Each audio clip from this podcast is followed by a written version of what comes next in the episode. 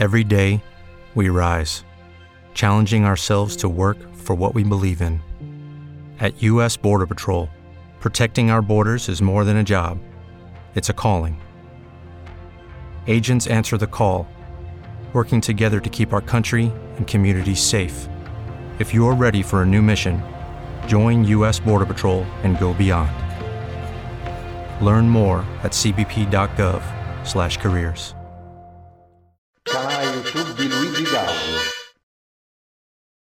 Oh Signore, per cortesia di Jacopone da Todi, è la poesia che andremo a leggere, parafrasare e spiegare oggi, ma prima di leggere e parafrasarla ripassiamo alcune cose che abbiamo detto la volta scorsa sulla poesia religiosa del 200, quindi siamo nel XIII secolo, si diffonde questo tipo di poesia e l'abbiamo studiata per prima nella letteratura italiana perché il primo testo significativo della letteratura italiana, la prima poesia, è il Cantico delle Creature, titolo originario Laudes Creaturarum, cioè la poesia di San Francesco. Sono le laude, ecco, la laude si tratta di una poesia che ha lo stesso schema della ballata. La ballata è una poesia d'amore, l'abbiamo già visto, forse anche ne abbiamo, abbiamo accennato comunque relativamente ai provenzali che avevano scritto delle ballate, mentre è chiaro che la lauda ha, ha un carattere religioso, però lo schema è lo stesso, anche la poesia che leggeremo oggi ha un ritornello come tutte le ballate e poi delle stanze Infatti si chiamavano così anche perché durante il ritornello si ballava e durante le stanze si stava fermi. La cosa fondamentale che abbiamo imparato la volta scorsa è che alla base di questa poesia religiosa è il movimento del francescanesimo. Cioè, nel 200 si diffondono questi due ordini mendicanti. Cioè, prima del 200 l'ordine religioso predominante era quello benedettino, cioè dei monaci. Ora, poi, verso la fine del 1100 si erano diffuse molte eresie, quindi Catari, Poveri di Leone, anche a Milano c'erano state delle diciamo, diffusioni di grandi eresie. Di fronte a questo sorge un movimento ortodosso, che è quello di Francesco, che in un certo senso incanala tutte queste esigenze di maggiore povertà evangelica nel suo ordine francescano, fondato e accettato dalla Chiesa nel 1223, pochi anni prima che lo stesso Francesco morisse. L'altro ordine importante da conoscere relativamente al 200 è l'ordine dei domenicani. Questi due ordini hanno dei tratti in comune perché sono mendicanti, cioè non possiedono terre come invece i benedettini possedevano una terra. No, sapete che i conventi avevano e hanno una proprietà, quindi sono mendicanti, però con una vocazione leggermente diversa, mentre quella del, insomma, dei francescani è tutta incentrata sulla povertà, sulla carità, quello domenicano è anche incentrato sulla dottrina, sulla cultura e quindi si combatte, i domenicani combattono le eresie con delle prediche e con delle azioni certe volte anche un po' forti, pensate appunto alla cro- crociata contro gli albigesi, oppure con lo studio. Infatti lo stesso San Tommaso, che è fondatore della filosofia scolastica, è un domenicano, mentre l'ordine francescano, l'amore, la carità, l'aiuto dei bisognosi, dei lebrosi per esempio, una delle prime cose che aveva fatto San Francesco. Bene, i frati, diversamente dai monaci, si mescolano nella vita attiva, quindi i monaci, i benedettini rimangono nel convento, invece i frati, sia i frati francescani sia quelli domenicani, vivono nella società. Ecco, la letteratura religiosa è importante nel 200, il centro è l'Umbria, tant'è vero che Francesco, abbiamo visto la volta scorsa, era d'Assisi e Jacopone è di Todi. Uh, la struttura sia l'alternanza tra voce solista e coro dei fedeli. Ecco, eh, ovviamente la poesia che abbiamo letto la volta scorsa, cioè il Cantico delle Creature, Laudes Creaturarum, ha un carattere lirico. Poi però col tempo la lauda assumerà un carattere drammatico. Eh, qui ci riferiamo soprattutto alla lauda famosa di Jacopone, Donna de Paradiso, che è una sorta di rappresentazione di Maria ehm, sotto la croce di Cristo, la scena insomma della passione.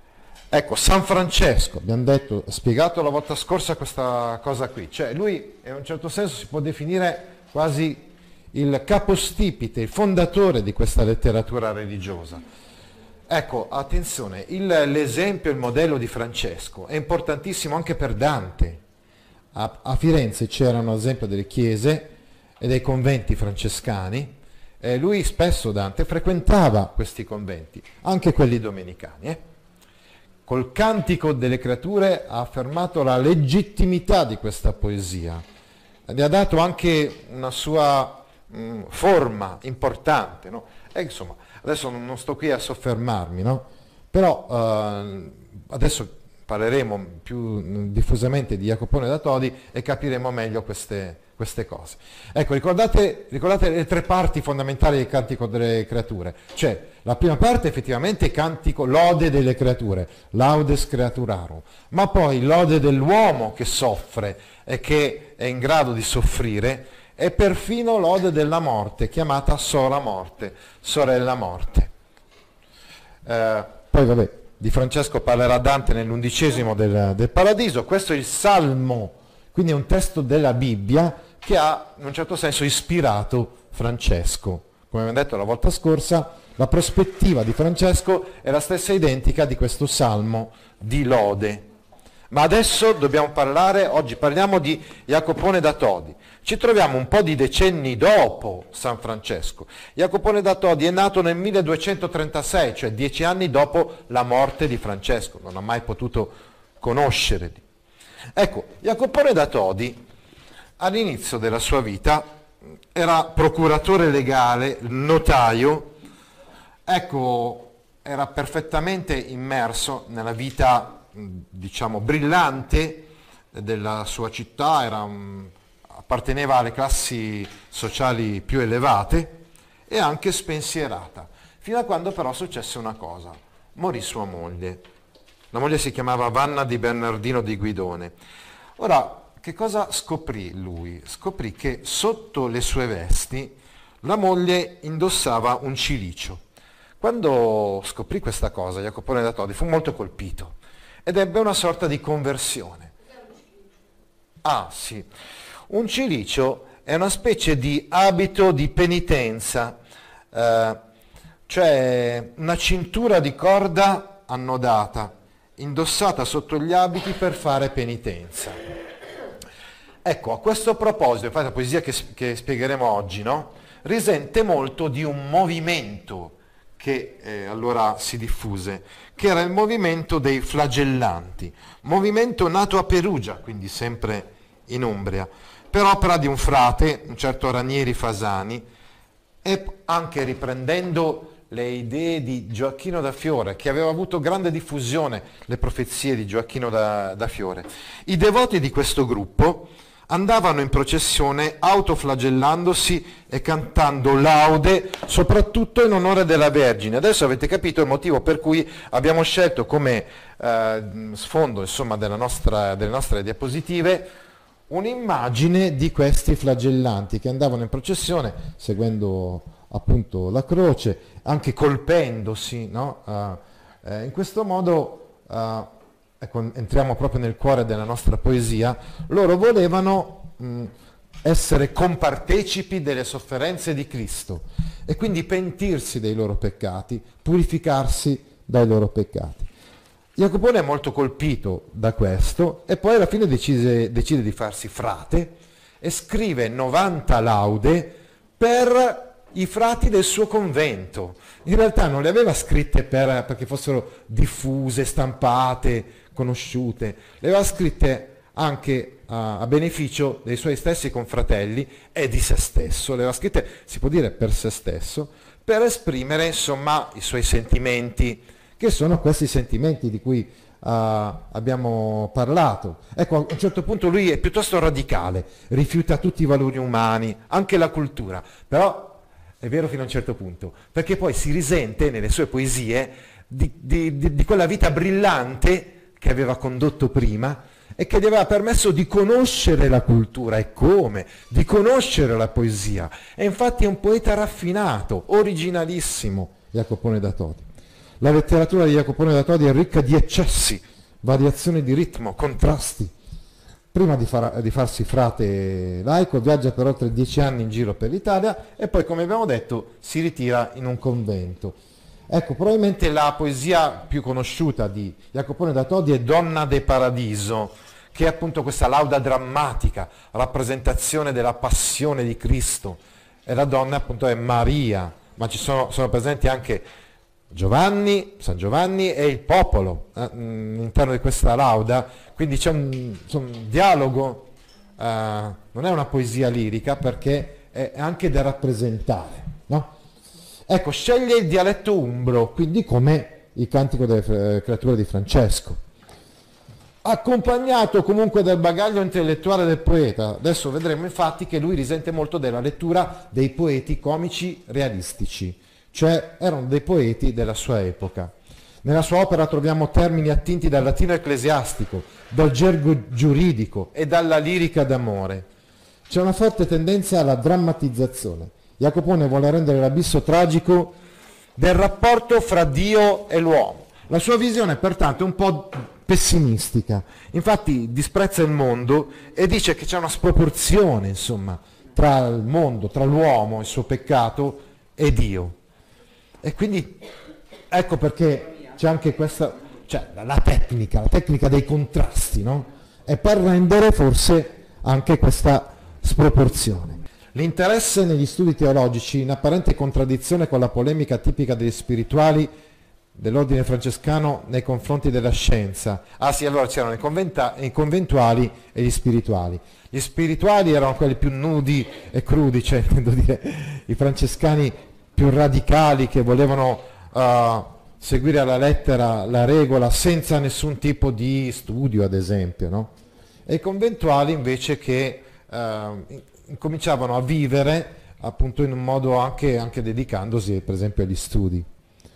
In realtà l'oggetto della contestazione non è l'istruzione in sé, ma il desiderio di gloria legato alla fama della cultura. Come abbiamo detto, disprezzo del mondo, disprezzo della gloria e anche eventualmente della gloria che può venire dagli studi, eh, come appunto abbiamo fatto prima l'esempio di, insomma, di San Tommaso, che era un frate pur domenicano e non francescano, che era comunque un professore riconosciuto come una, un'autorità all'epoca.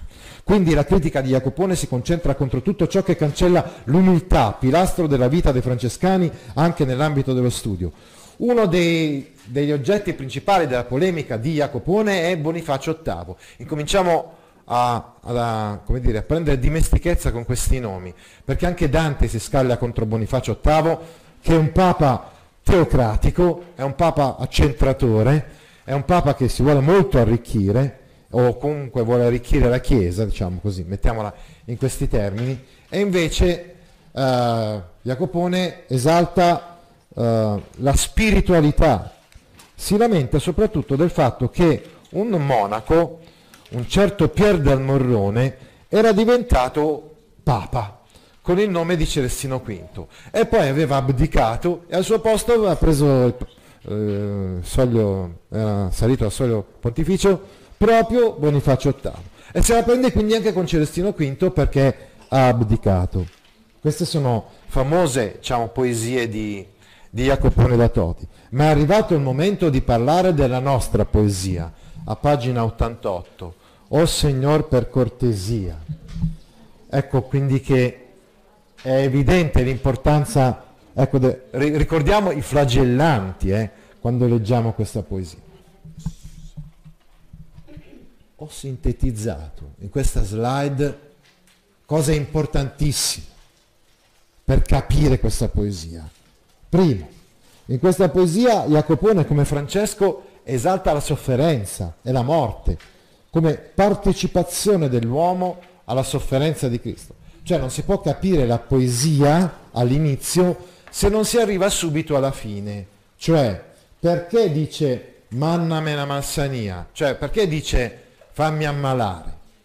Dice a Dio fammi ammalare in modo tale che io possa provare le stesse sofferenze che ha provato Cristo sulla croce.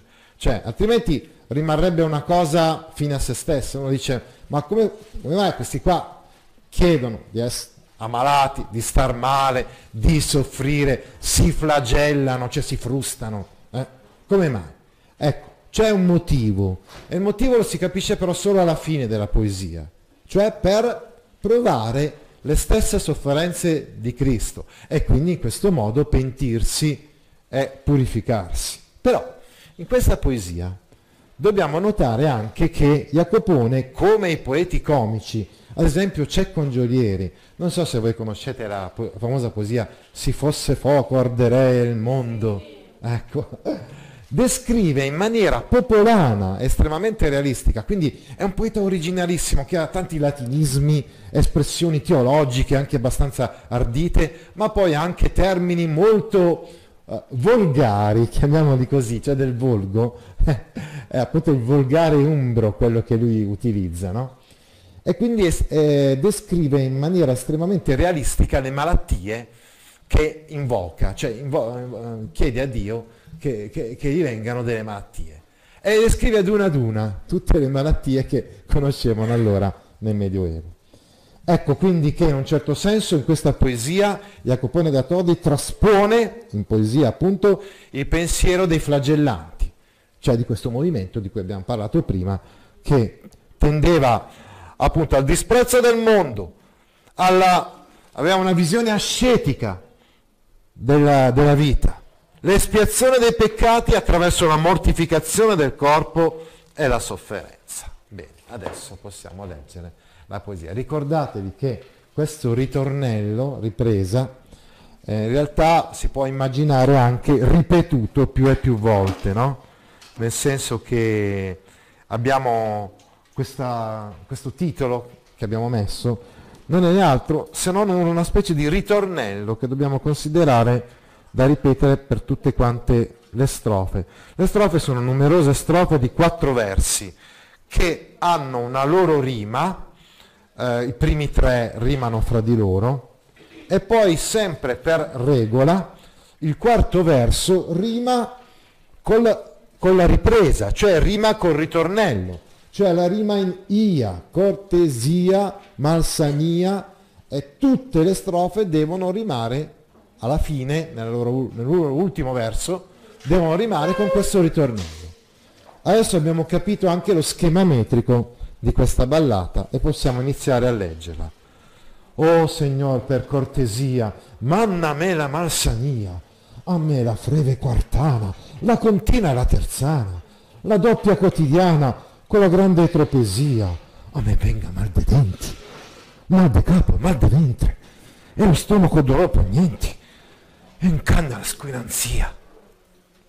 Mal degli occhi, bella di fianco, e la postema del canto manco, tisico, meglionga in alco, e donne tempo la fernosia. Ai al fecato riscaltato, la milza grossa, il ventre infiato, lo polmone sia piagato con gran tosse e parlasia, a me vegna le fistelle, con migliaia di, carbon, de carboncilli, e i granchi siano quilli, che tutto riempien, che, che tutto repien ne sia. A me vegna la podagra, ma il deciglio si m'aggrava, la dissenteria si piaga e emorroide. A me, emorroide, a me se dia. Un elenco, avete visto, di malattie, una dopo l'altra, invocate da frate Jacopone da Todi. Anzitutto dice la febbre quartana, eh, ecco la febbre che ritorna poi ogni quattro giorni, implacabile, una delle febbri eh, eh ovviamente più, eh, più gravi, più pericolose anche. La continua e la terzana, mandami la malsania, cioè la malattia. La continua e la terzana. Ah scusate, la febbre quartana sarebbe la malaria, quindi portava anche alla morte. La continua, la terzana e la doppia quotidiana sono altri tipi di febbre malarica con la grande etropesia. L'etropesia o idropesia Ecco, eh, eh, consiste in una sorta di accumulo di liquidi, relativo ingrossamento di parti del corpo, soprattutto la testa e il ventre.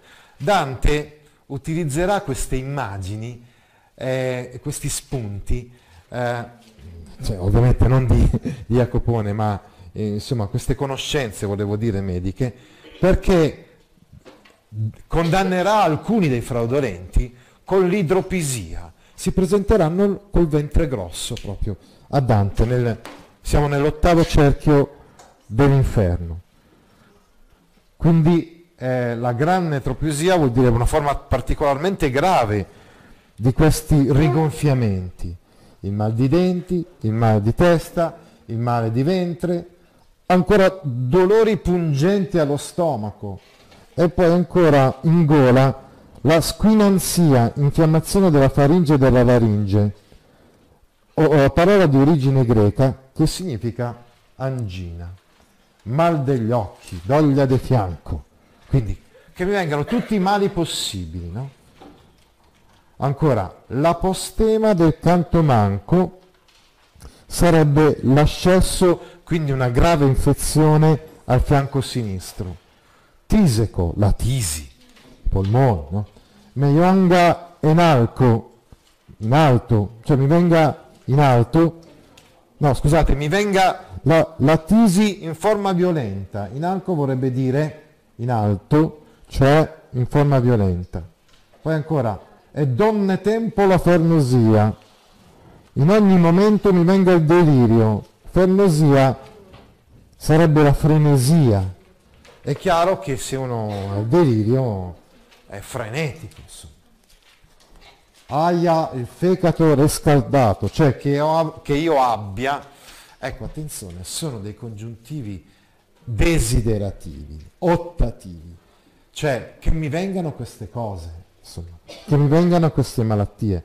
Ricordatevi sempre però, non eh, consideratele fine a se stesse, ricordate già quello che vi ho anticipato, spoilerato, la fine della poesia, cioè tutte queste cose solo per partecipare alla passione di Cristo. Eh.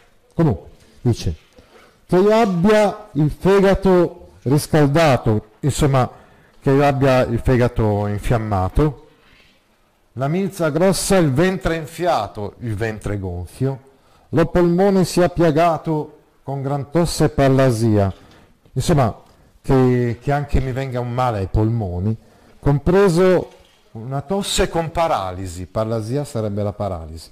A me venga le fistelle, che mi vengano le fistole, cisti, eh, benigne o maligne. Con migliaia di carboncilli sono i buboni, eh, tipici poi della peste bubbonica. Quindi a ciste, fistole, cioè di, anche qua rigonfiamenti, no? E i granchi, siano quelli, cioè mi ven- che, venga il cancer, cioè che mi, che mi, venga il cancro, i granchi sarebbero il cancro, tumori, che tutto repienne sia, che, sia, che io sia completamente ricoperto anche dai, insomma, da, queste malattie tremende. Sappiamo che ovviamente il tumore poi soprattutto in età medievale portava inevitabilmente alla morte. A me vegna la podagra, la gotta.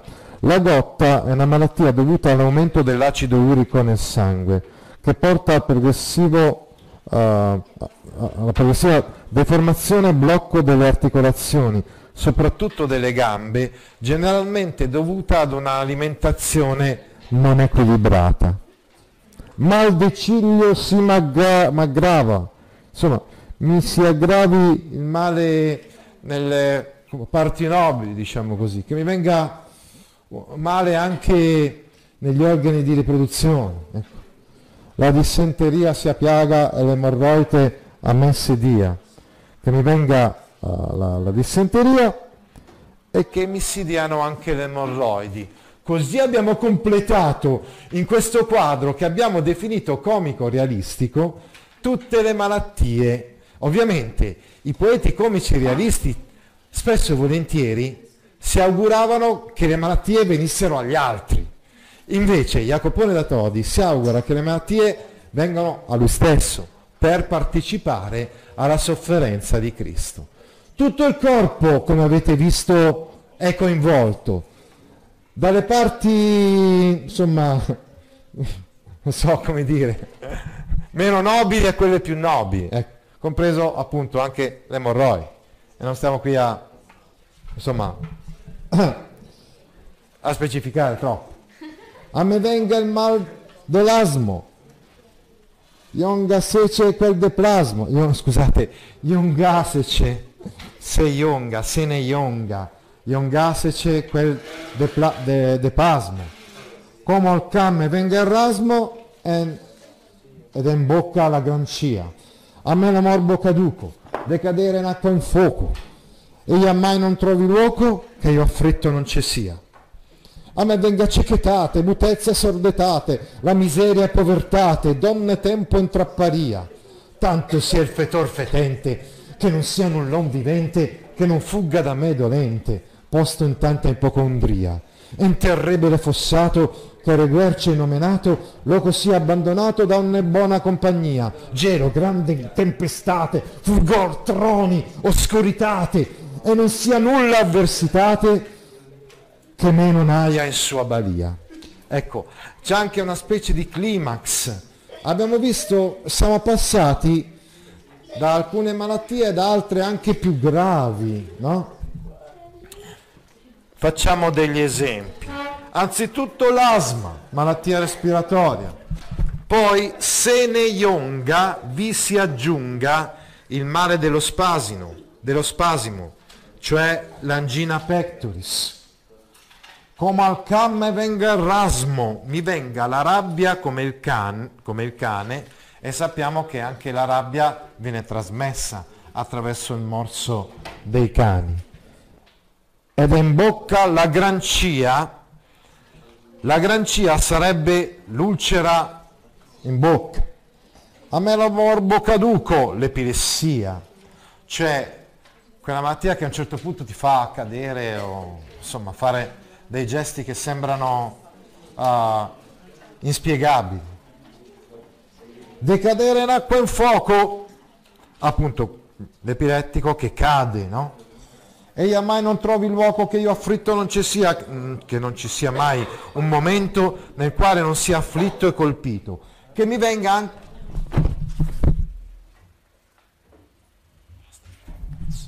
Che mi venga anche la cecità, che diventi cieco mutezza e sordetà, che diventi muto, sordo, la miseria e povertà. E quella non manca mai, eh? cioè la miseria, la povertà. E donne tempo in trapparia è il rattrappimento continuo. Ecco qui ovviamente addirittura si parla di puzza che, che promana dal corpo malato di Jacopone, tanto intenso che non ci deve essere nessuno che non fugga avvicinandosi avvicinandosi a me. Dolente imprigionato in tale infermità, posto in tanta ipocondria. E poi ancora, è in terribile fossato, io sia abbandonato da ogni, da ogni buona compagnia, in quel terribile fossato che si chiama Rigoverci. Nelle antiche carte catastali di Todi, il fosso detto Riguerci o Rigoverci separava l'uno dall'altro i possedimenti di diversi proprietari. Quindi che io vada giù nel canale, nel fossato, no? E poi ancora dice, gelo grande tempestate, quindi grandine, gelo, tempesta, fugor, troni, oscuritate, cioè lampi, tuoni, oscuri, oscurità, non sia nulla avversitate, non ci sia insomma nessuna avversità che non mi abbia in suo potere. Finalmente però arriviamo alla fine della poesia nella quale possiamo leggere anche del senso di tutto quanto. Il senso di tutto lo troviamo negli ultimi cinque versi. La demonia infernali sime, sime si andati amministrali, che messerci mali che io guadagnati a mia follia. E in fin del mondo alla finita sime duri questa vita, e poi alla scivirita dura morte mi sedia.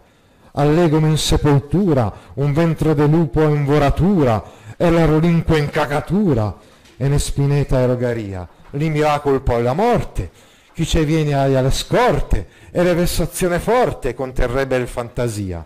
O non che modo mentovare si sedei a stupefare, e con la croce signare, che rio scontro noi sia in via. Signor mio, non è vendetta, tutta la pena coddetta, che tu ne creasti in tua diretta, e io t'ho morto a villania. Tutte le cose che ti ho detto, capisci, Signore mio, eh, non sono una punizione adeguata. Dovrei invocare qualcosa ancora di peggio di fronte a quello che tu hai passato sulla croce. Capi, capite qual è il senso della poesia? Ma, ma finiamo di parafrasarla. La demonia infernale, i demoni dell'inferno, insomma, mi siano ministrali, mi siano ministri, in modo che mi infliggano in continuazione, che mi esercitino, i mali, i mali, le pene, no? che io ho guadagnati a mia follia, che io ho guadagnato nel momento in cui eh, mi sono meritato tutti questi castighi. E in fin del mondo alla finita, fino alla fine del mondo, continui per me, sì mi si mi duri questa vita, cioè continui per me questa vita fino alla fine finita del mondo. E poi al momento della separazione dell'anima dal corpo, la, alla scivirita, mi si dia una morte dura. La scivirita sarebbe lo sceverare, il distinguere, il dividere l'anima dal corpo, come credevano nel momento del giudizio universale le anime che si separano dal corpo. Allegome in sepoltura, scelgo, allego, in, come mio luogo di sepoltura, un ventre di lupo in voratura, il ventre di un lupo che mi abbia divorato, quindi che io sia divorato, mangiato da un lupo.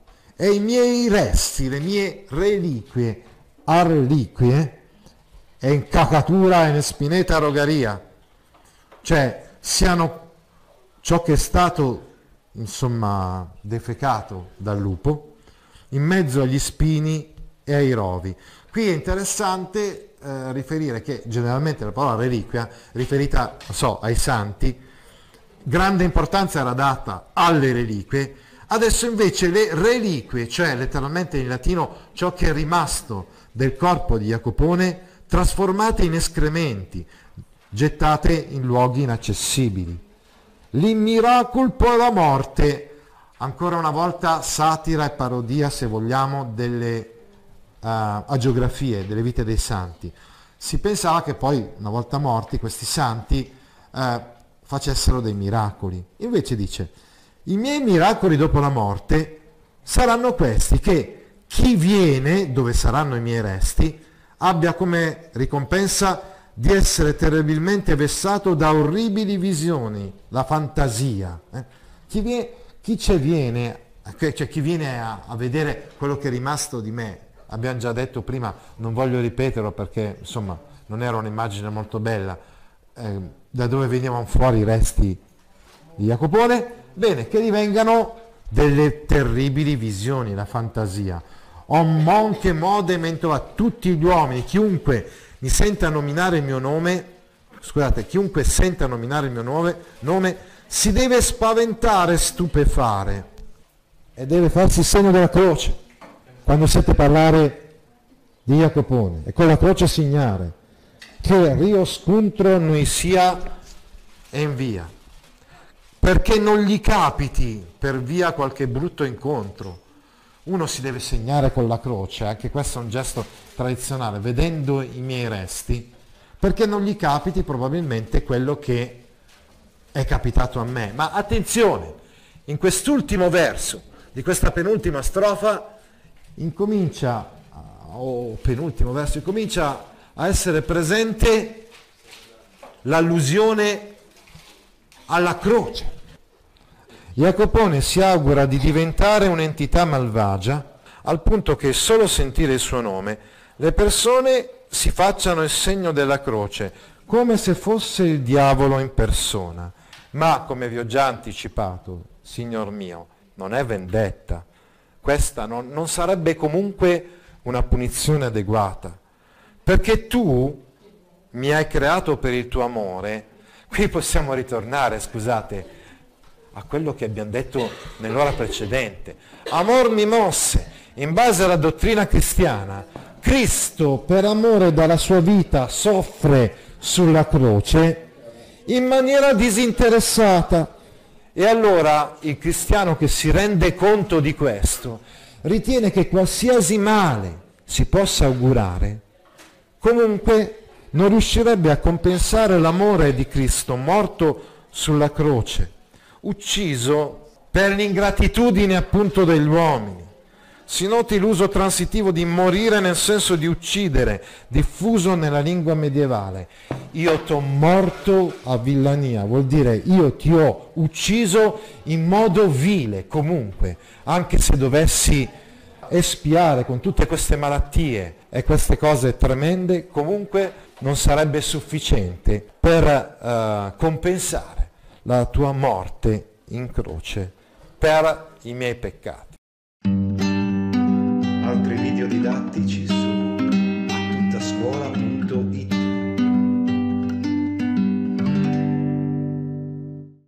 With the Lucky Land slots, you can get lucky just about anywhere. This is your captain speaking. Uh, we've got clear runway and the weather's fine, but we're just going to circle up here a while and uh, get lucky. No, no, nothing like that. It's just these cash prizes add up quick. So I suggest you sit back, keep your tray table upright, and start getting lucky. Play for free at LuckyLandSlots.com. Are you feeling lucky? No purchase necessary. Void where prohibited by law. 18 plus terms and conditions apply. See website for details.